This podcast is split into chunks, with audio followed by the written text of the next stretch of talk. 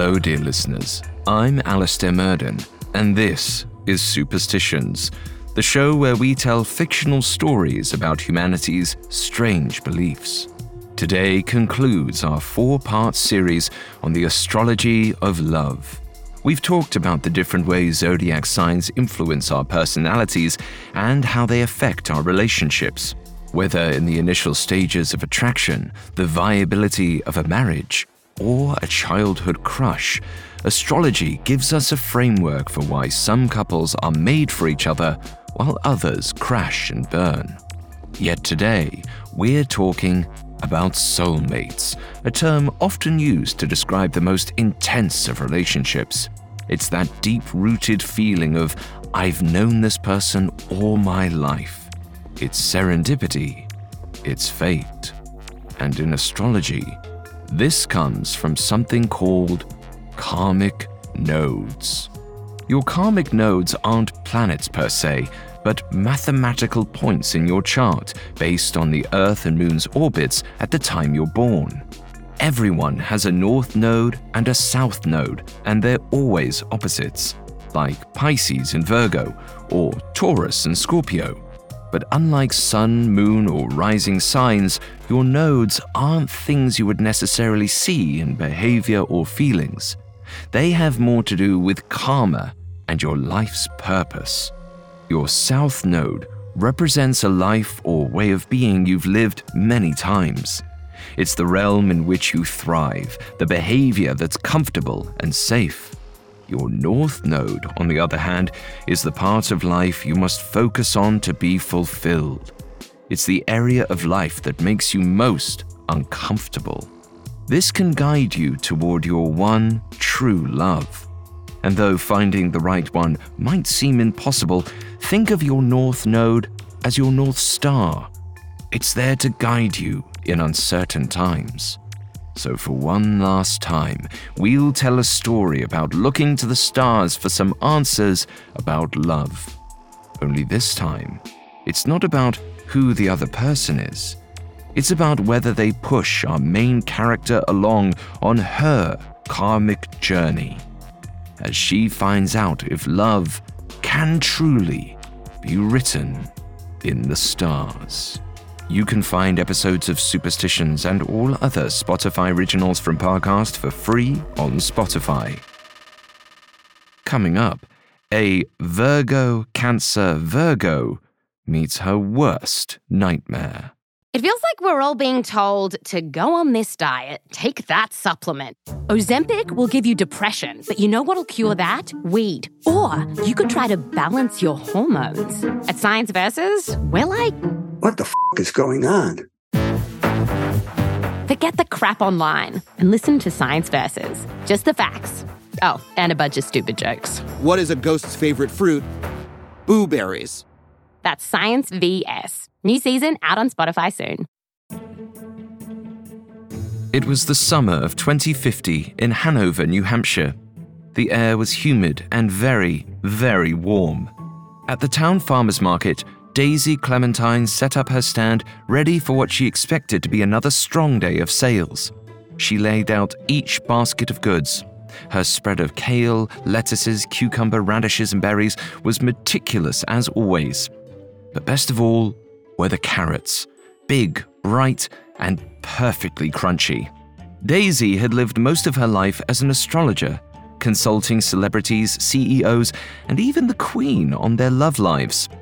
Her sister, Luna, was a political consultant, but Luna passed away 10 years ago when a DC hurricane took out the power and Luna's ventilator. That was when Daisy realized she needed a change. She was in California at the time. Fires and evacuations had become a part of her life year after year. She wanted someplace safer. So she retired from her business, packed her bags, and took a hyperloop to New Hampshire. There, she bought herself a small house on a large lot, then bought seeds for a garden. Daisy planted by the moon cycles and researched crops that grew best in this climate. She used the latest technology to measure the exact conditions of the soil. Soon, she was the lead gardener in town. She lobbied for a series of laws around what should and shouldn't be grown to maximize the health of the town's soil. She used charts, statistics, and a hefty amount of research to make her case. The bills passed by a large majority. She'd done a lot in her lifetime, and yet, despite consulting others on their love lives, she'd never had a partner. It wasn't for lack of trying, just she'd never found the right one with the right chart. Someone always had too much Libra or too much Scorpio, or their Venus didn't align with hers, or their Sun and Moon combination was a disaster waiting to unfold. Her sister used to remind her of her karmic nodes, how this was something she needed to work on. She needed to change her mentality in order to move forward. You've got your South Node in Virgo. You like logic, order, and systems, but your North Node in Pisces. You need to learn to use your intuition more. Listen to your gut. She knew this, of course, but it was easier said than done. She didn't know how to listen to her gut, nor did she think that would really help her love life. Dating was just difficult. Then, one day, she met a climatology professor named Elliot. It was at a coffee shop near the university. He was ahead of her in line and turned around to introduce himself. He had neatly combed white hair and wore a navy v neck sweater and slacks. Capricorn rising, definitely. He wanted to talk to her about her garden. He pulled a chair out for her before she sat. Daisy enjoyed the conversation. He was kind, polite, and asked her out to dinner. She didn't feel anything really, but he was a Taurus, stable, grounded, good for her Virgo moon. His moon was in Pisces, which was perfect for her watery Cancer sun. Their alignment was right. They'd been dating for a year. She'd grown frustrated he hadn't asked her to marry him yet, even though she'd expressed her desire many times. But she could be patient. He was a Taurus after all. Slow and steady would win the race. That morning, at the market, he walked up to her stand, a bouquet of lavender in his hand. He pulled out a sprig and handed it to her. For the gardeness extraordinaire, he said. Daisy smiled. He was always very sweet. I am working, you know, she said. I know. I was only dropping by to ask you to dinner tonight. Daisy pulled out her tablet for payments. Is this a special dinner? she asked. Elliot kissed her on the cheek and said, Wear something nice. As Elliot walked away, all Daisy could think was that he was up to something. She rubbed her ring finger. A proposal, maybe? She returned to her produce, more confident and content than ever. She might be older, but she could still be giddy about the thought of getting married, right? So she tried to enjoy the moment.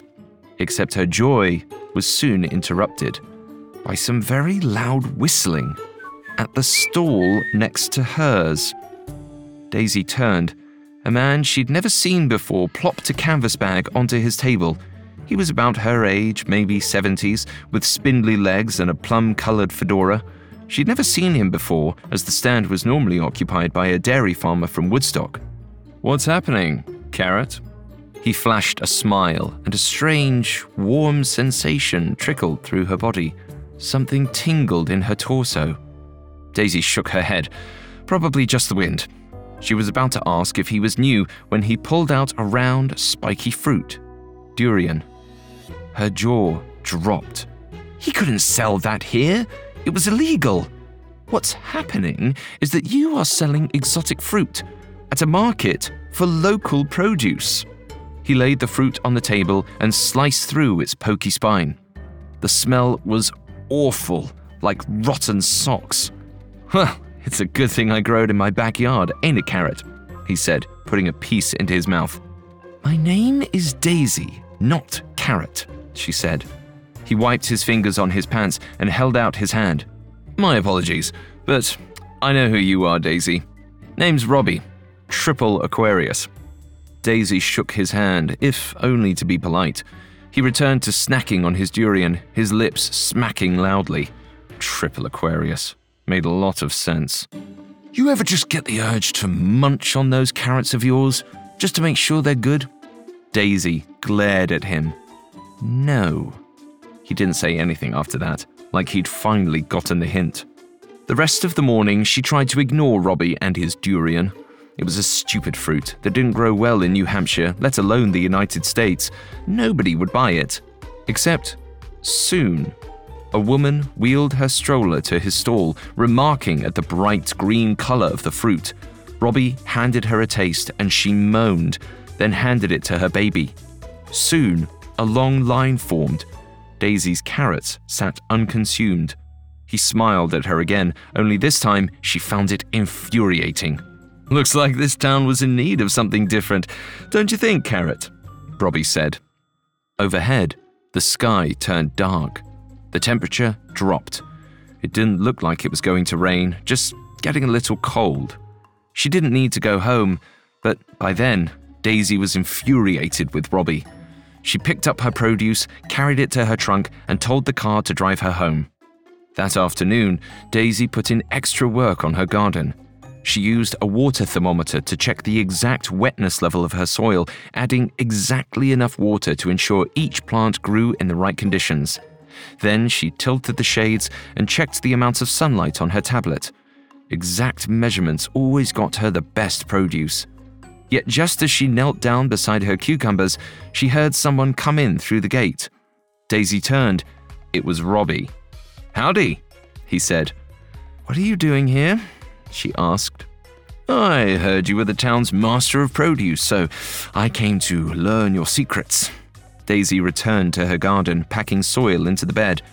There's no secret, just guidelines and rules. Robbie knelt down close to her and stroked his chin as if studying her work. How about I just watch then? Daisy paused for a moment, her jaw clenching. She wanted to ask him to leave, but her heart raced too much to find the right words, so she didn't. Fine, but step back. You're so close I can feel your breath. He did as he was told, and Daisy continued working. But as she watered the cucumbers, pruned the hedges, and picked oranges off a tree, consulting her manual at every step, Robbie kept making noises like hmm and huh and oof as if she was doing something wrong. Finally, she'd had enough. You have a problem? Robbie backed away, raising his hands as if he'd been caught. No, no, it's just, uh, well, have you taken a look at your plants once? The carrots are withering. Daisy glanced at the tablet, then held it up to Robbie. That's not possible. These conditions are exactly ideal. Robbie smirked. Maybe you should check the plants, not the measurements? Daisy rolled her eyes and told him her carrots were just fine. I don't know about that, he said, picking up a water canister. You can't always just follow the rules and expect them to work. Sometimes you have to look at whether the plants actually like their soil and let your intuition be your guide. Then, he poured the water on the soil. Daisy stood and pointed to the gate. That's enough. You can leave. He held his hands up like he was being arrested. Okay, okay, I'm leaving, Carrot. You're a tough root to crack, you know that. Daisy shoved him out the door and latched the gate closed. Her heart pounded and her stomach felt weird. She didn't know why Robbie made her so flustered. She didn't like it. She especially didn't like what he had said about the plants, or the way he just wasted water defying regulations about the soil.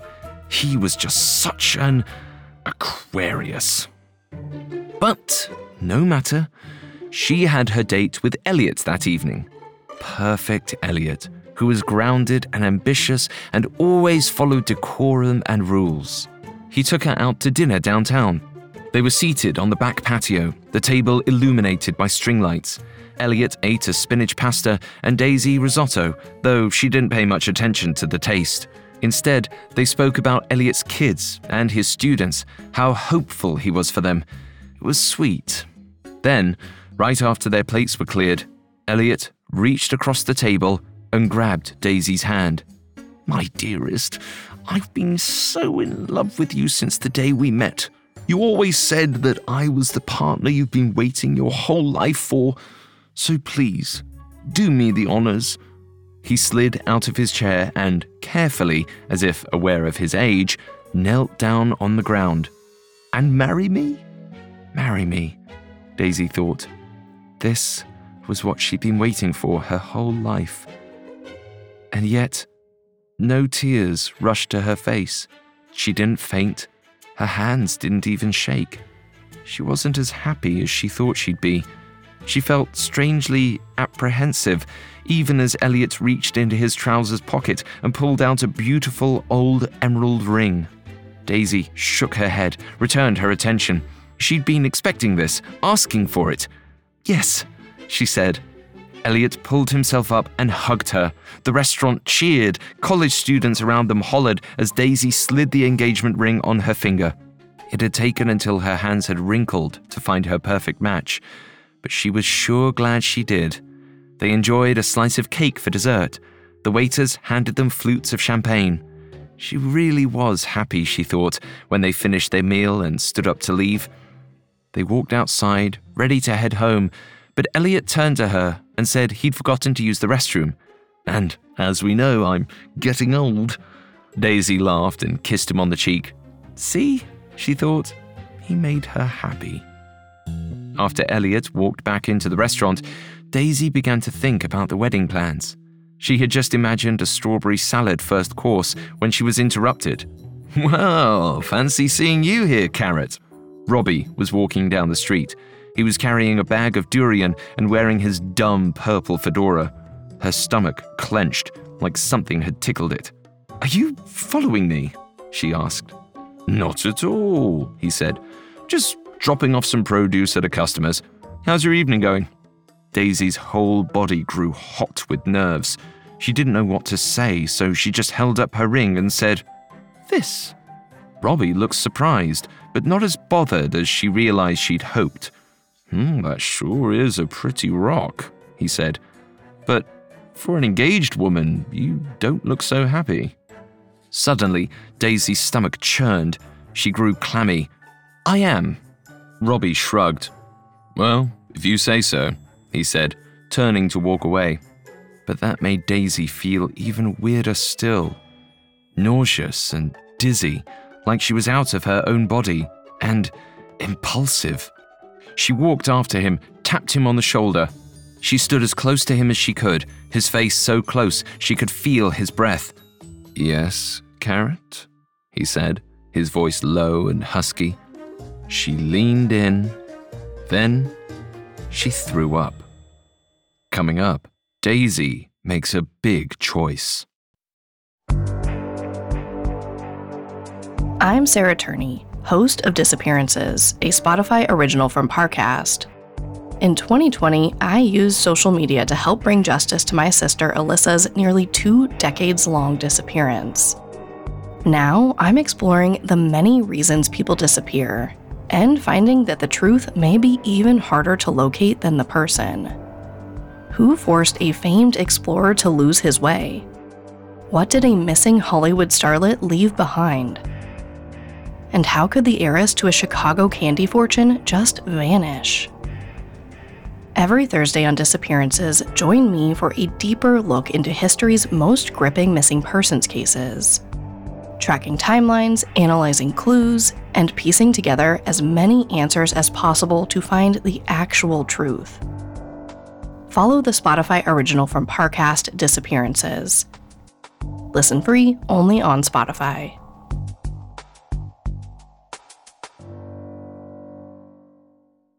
Now, back to the story. Daisy wiped puke off her cheek. Robbie had made her so flustered that she'd thrown up right in front of him. She was so embarrassed. You okay, Carrot? He asked, offering his sleeve. I'm fine, she said. Then she looked down at her left hand. She'd gotten bile on her new engagement ring. Just go, she told Robbie, wiping the stone on her dress. What had she been thinking? She loved Elliot. She did. Robbie was all wrong for her. Go, she said again. So he tipped his fedora and went. Soon after, Elliot emerged from the restaurant. Daisy must have looked pale because he said, What happened? You look ill. Daisy shook her head. It's nothing. Probably just the food. Then she turned and let Elliot walk her home. Robbie wasn't at the market the next day, and thank goodness. Without him around, Daisy felt like she could finally think with a clear head. When the market slowed, she pulled out her old astrology guidebook and turned over and over again to the chapter on compatibility, only to confirm what she already knew. Robbie was a horrible match for her. Virgo and Aquarius ascendants should despise each other from the moment they meet. Her nurturing, homey Cancer sun was no match for the detachment of an Aquarius, and her Virgo moon needed order and logic. To be fair, she didn't know the rest of his chart, but she did know she had worked her whole life to find the right relationship, and a triple Aquarius would never fit the bill. For the next few weeks, Daisy mostly avoided Robbie, even as his durian sales became the talk of the market. Instead, she focused on planning her wedding with Elliot and tended to her garden, preparing her carrots for a fall harvest. But it had been more difficult as of late. In August, a series of flash storms had made it difficult for her to measure the water in the soil, which had become unevenly distributed. Plus, Elliot had grown nervous about the weather. He'd begun talking about moving even more north to Maine, which confused her. He was a Taurus. He was supposed to like staying put he wasn't supposed to get anxious easily or want to move. And then, in September, her carrots completely withered. She had nothing to sell at the market. Meanwhile, Robbie's durian flew off the table. Everyone said it was more delicious than ever, as if it had thrived in the storms. She thought deeply about what to do, measuring the soil multiple times, but even as she researched replanting and nitrogen delivery, only one solution ever seemed right go see Robbie. So eventually, she did. His house was a charming blue cottage on the edge of town with a brick pathway leading up to the front door. Storm clouds stirred overhead, threatening rain. Daisy knocked, then knocked again. After what felt annoyingly like the longest few minutes ever, Robbie emerged, wearing an orange robe. Her stomach fluttered. well, well. What can I do for you, Carrot? he asked. You can teach me how you garden, she said. But that's it. He led her back to his backyard, which was the most disorganized mess of a garden she had ever seen. There were weeds everywhere, plants growing every which direction, and durian falling off the tree. You work like this? she said. You asked me for help, remember? he said. I just want to know how you measure the water levels, Daisy said, bending over to examine the soil of the beets. He pulled her up. First, I need to teach you a different framework of thinking. Now, I want you to look at the plant. What do you see? Beets, she answered. Robbie shook his head. No, that's the name of the object. What do you see? Daisy squinted. It was a bed of beets, nothing else. Next to it were some flowered azaleas, but that wasn't the answer either. No, no, don't think about the object. Just look at its innate properties. What you see is a crumbly brown texture, then a smooth, ribbed red and waxy green. He knelt down, then traced his fingers along the leaves. You see shadow there and light there, and come on, look closely and tell me. Daisy grew only more frustrated what she saw were beets. She wanted to punch Robbie. But she knelt down, squinted again, and tried to look gently at the beets. She explained how she saw a rough brown patch on the edges. Good, he said. Now, I want you to pick one up and lick it. Daisy immediately revolted. That's disgusting. Come on, he said, egging her on. You're so close. So Daisy said, Fine, and pulled a beet out of the ground. She brought it to her mouth, pressed her tongue to its tip. She could taste the soil. Immediately, her stomach squirmed and she had the urge to wet her lips. They were dry and brittle. How do you feel? Robbie asked. Honestly, thirsty. Robbie pulled her up and hugged her. Exactly! So water them just enough. You have to use your intuition, Carrot. Daisy smiled widely, feeling giddy in Robbie's arms. She sensed that same tingling sensation in her stomach again, but this time it felt good? What was it? Excitement? Was that it? Suddenly, it got very cold and started to rain. Hard. But Robbie didn't even acknowledge it. Instead, he stared deep into her eyes. And she felt it even more strongly now. But so strongly that again, she felt sick. Daisy pulled away. What's wrong, Carrot? he asked. I just. Well, she said, stammering. It was all too much feeling for her. Too much for her stomach to handle. She had to go. She thanked Robbie for his time and walked out. He called after her, saying, Daisy, Daisy, please talk to me. Using her name as if finally he dropped his goofy nature and gotten serious. But she had to get home. To Elliot. He was who she'd been waiting for her whole life, not some purple and orange wearing triple Aquarius. She drove home, watching the temperature drop quickly as she went. Soon, the sky got darker and the rain turned to snow. Another strange autumn storm. She got home and ran inside as fast as her old legs would go. She rubbed the snow off her sweater in the entranceway and called out for Elliot. It's snowing pretty hard out there, honey. She got no response. The heat was on, but he wasn't in the living room nor in the kitchen. Eventually, she found him packing his suitcase and hers. Where are we going? she asked. This storm is supposed to get worse over the next couple days. We should leave before the power goes out, he said, throwing a jacket in his bag. Oh, come on, Elliot, let's be sensible here. The weather report says it's just a bit of snow. Elliot paused and looked out the window. My instincts tell me something else. Daisy sighed. To her, it looked like just another heavy snow.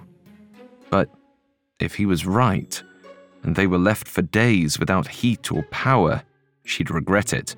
She'd moved to New Hampshire to get away from the weather in the south, where every year massive storms threatened power lines and food supplies. Daisy glanced out the window towards her garden, her life's work. She felt heavy and sad. The storm would devastate it, but for some reason, she didn't feel the urge to save it. She would grab a few carrots, maybe, but if anything, it was the universe's way of telling her it was time for a new chapter. Okay, she said. I'll bring the suitcases to the car. Elliot turned on the car and instructed it to head for his kid's house in Maine. He held her hand as the car turned up the street, stroking her ring finger. Daisy smiled at him. It was sweet, gentle, and polite. And yet, all she could think about was Robbie, offering his sleeve for puke. Daisy glanced at Elliot her breath caught in her chest, as if he was suddenly a stranger. Something felt wrong. Something she didn't understand, but her body did. She began to hyperventilate. Daisy, what's wrong? Should I pull over? Do you need the hospital? Elliot asked.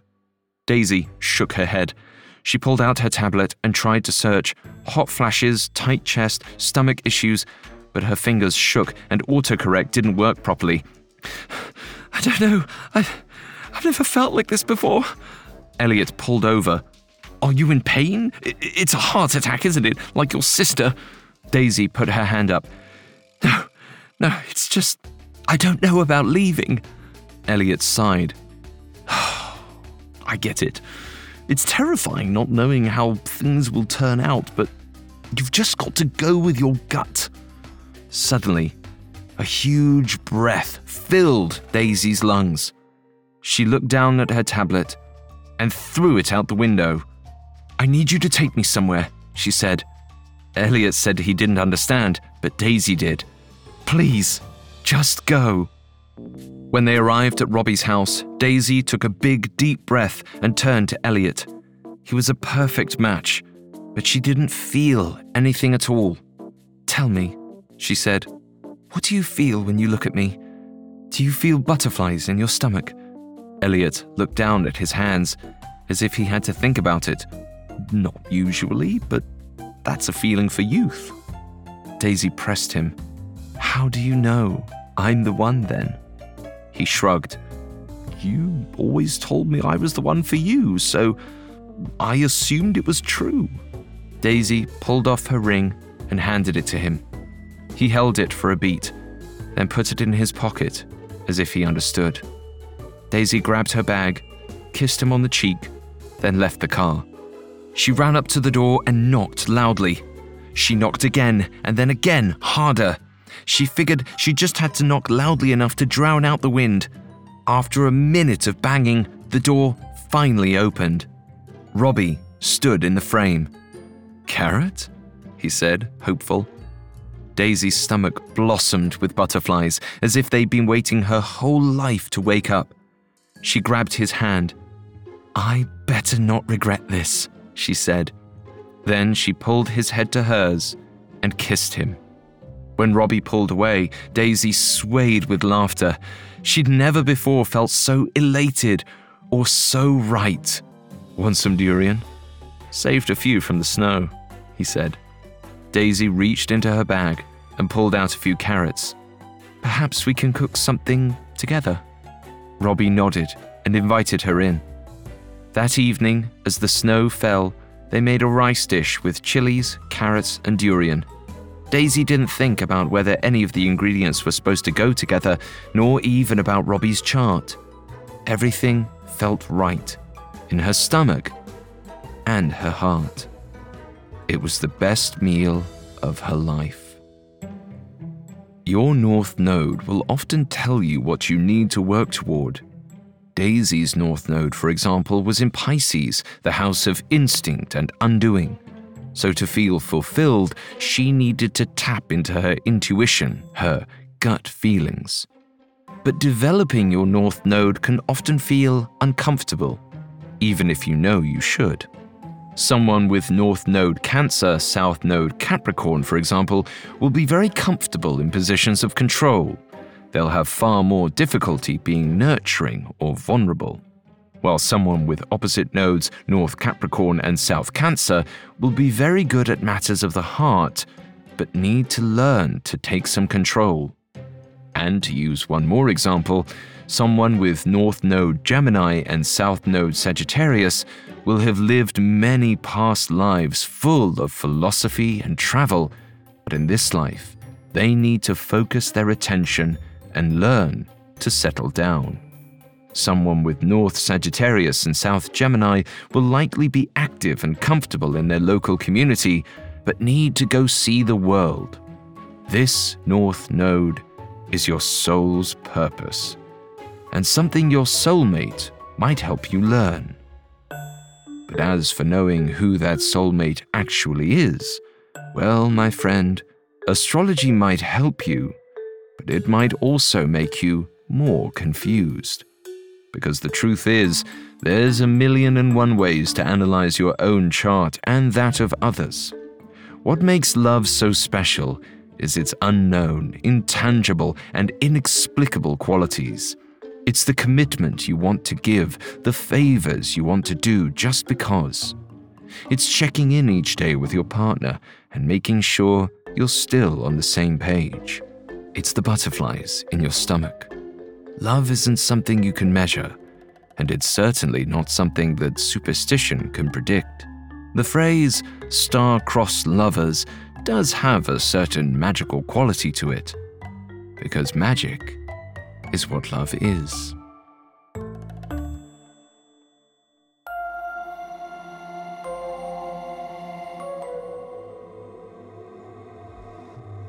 Thanks again for listening to Superstitions and our four part series on the astrology of love.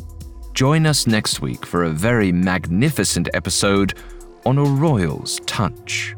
You can find more episodes of Superstitions and all other Spotify originals from Parcast for free on Spotify. Until next time, be wary of the things you cannot explain. Superstitions is a Spotify original from Parcast. It is executive produced by Max Cutler, sound designed by Nick Johnson, with production assistance by Ron Shapiro, Trent Williamson, Carly Madden, and Freddie Beckley. This episode of Superstitions was written by Stacey Nemec, with writing assistance by Greg Castro, fact checking by Anya Bailey, and research by Erin Lan. I'm Alastair Murden.